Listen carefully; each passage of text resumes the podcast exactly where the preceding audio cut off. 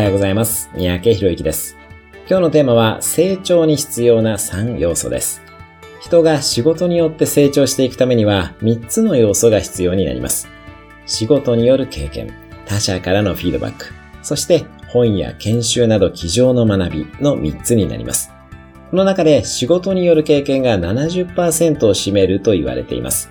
フィードバックは20%で、本や研修など机上の学びは10%です。つまり、成長にはどんな仕事に取り組むのかという経験が最も重要になります。自分自身の成長や部下の成長を考える際にはぜひ、どんな仕事に取り組むべきなのかということをよく考えてみてください。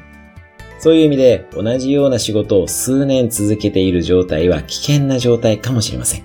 成長が止まっている可能性が高いとも言えます。常に新しいことに挑戦していくようにしていきましょう。